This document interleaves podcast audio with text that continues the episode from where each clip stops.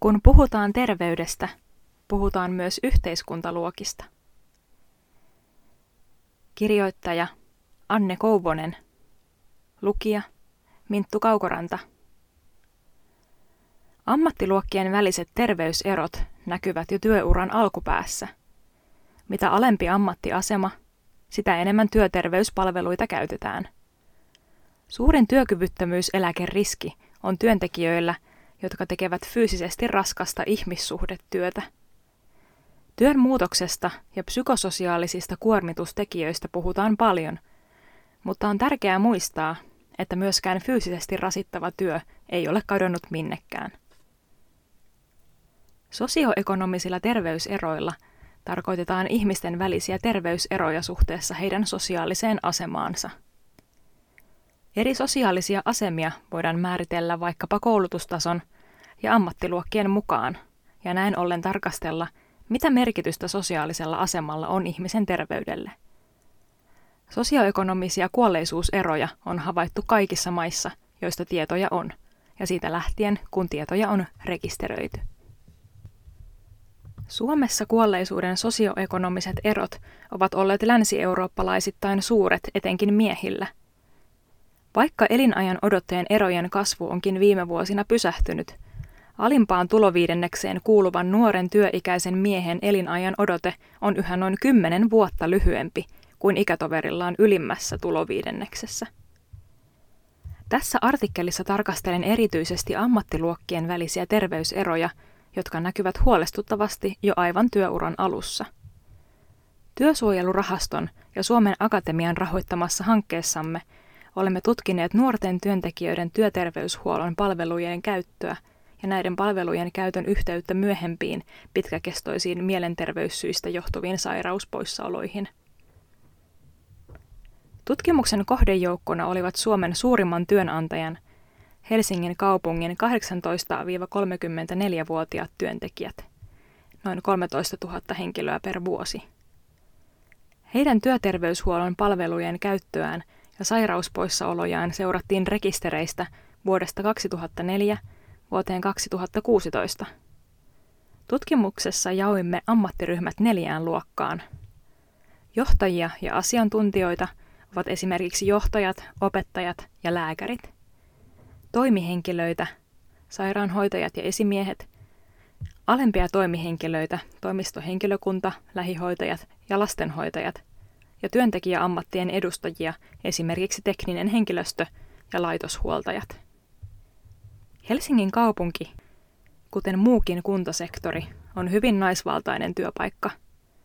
Yli 70 prosenttia työntekijöistä on naisia – Kaupungin työterveyshuollon palvelut ovat kattavuudeltaan samat kaikille työntekijöille ammattiasemasta riippumatta.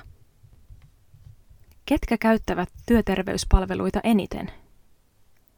Hankkeemme tulokset osoittivat, että puolet Helsingin kaupungin alle 35-vuotiaista työntekijöistä ei käyttänyt työterveyshuollon sairaanhoitopalveluita lainkaan tai käytti niitä vain hyvin vähän. Lisäksi havaitsimme, että pieni suurkuluttajien ryhmä – Kymmenes osa nuorista työntekijöistä käytti peräti 40 prosenttia kaikista nuorten työntekijöiden käyttämistä työterveyshuollon sairaanhoitopalveluista.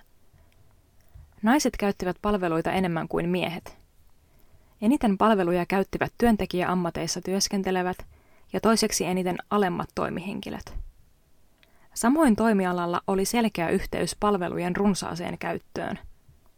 Naisista palveluita käyttivät eniten varhaiskasvatuksessa – esiopetuksessa sekä sairaala-, kuntoutus- ja hoivapalveluissa työskentelevät, kun taas miehillä palvelujen käyttö oli suurinta varhaiskasvatuksessa ja esiopetuksessa.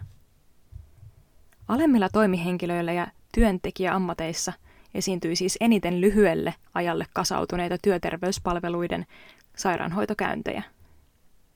Varsinkin tällaiset useiden työterveyskäyntien kasautumat ennustivat mielenterveyssyistä johtuvia pitkiä sairauspoissaoloja. Ihmiset, joilla oli toistuvien lyhyiden sairauspoissaolojen ohella pitkiä sairauspoissaoloja, jotka käyttivät runsaasti työterveyspalveluita, päätyivät muita useammin pitkille mielenterveysperusteisille sairauslomille. Mielenterveyssyistä johtuvat pitkät sairauspoissaolot olivat kaikkein yleisimpiä niillä alemmilla toimihenkilöillä, joilla oli aiemmin toistuvasti ilmennyt lyhyitä sairauspoissaoloja. Moni rasittuu töissä yhä myös fyysisesti. Sosioekonomiset erot sairastavuudessa jatkuvat läpi työuran ja sen jälkeen.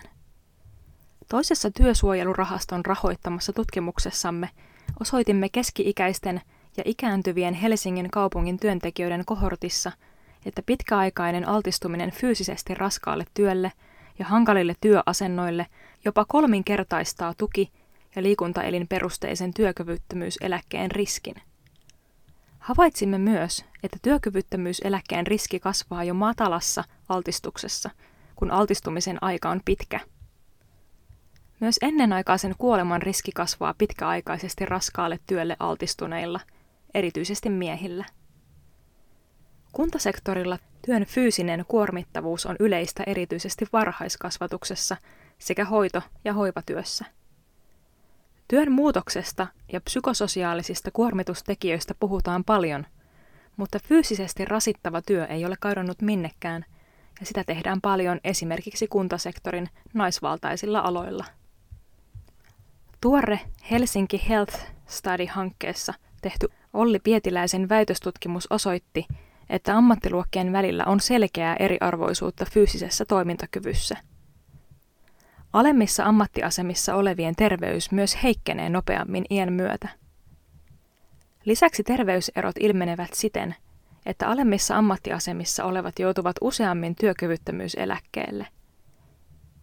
Väitöstutkimuksen mukaan nämä erot liittyvät luultavasti ainakin osittain eroihin eri ammattiluokkien työn fyysisessä rasittavuudessa sekä mahdollisesti erilaisiin mahdollisuuksiin reagoida näihin haitallisiin altistuksiin.